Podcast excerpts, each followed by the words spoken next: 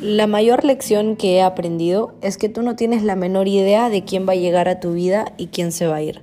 Así que ama a los que están hoy contigo, mantente agradecido y aprecia todos los aprendizajes que te has llevado de aquellos que ya se fueron.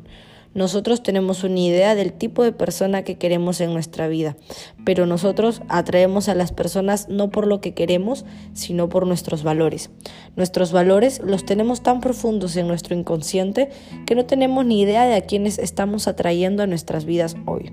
Nosotros creemos que queremos personas positivas, exitosas, pero no nos damos cuenta que realmente nuestros valores son los que están atrayendo a las personas que están hoy en nuestra vida.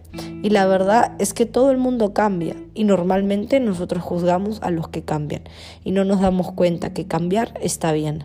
Cambiar es una de las mejores cosas que puede suceder. Si nosotros no cambiamos para bien, seguiremos criticando. Si no crecemos, seguiremos criticando a los que crecen. Es por eso que la calidad de nuestras relaciones hoy está basada en la calidad de relación que tenemos con nosotros mismos.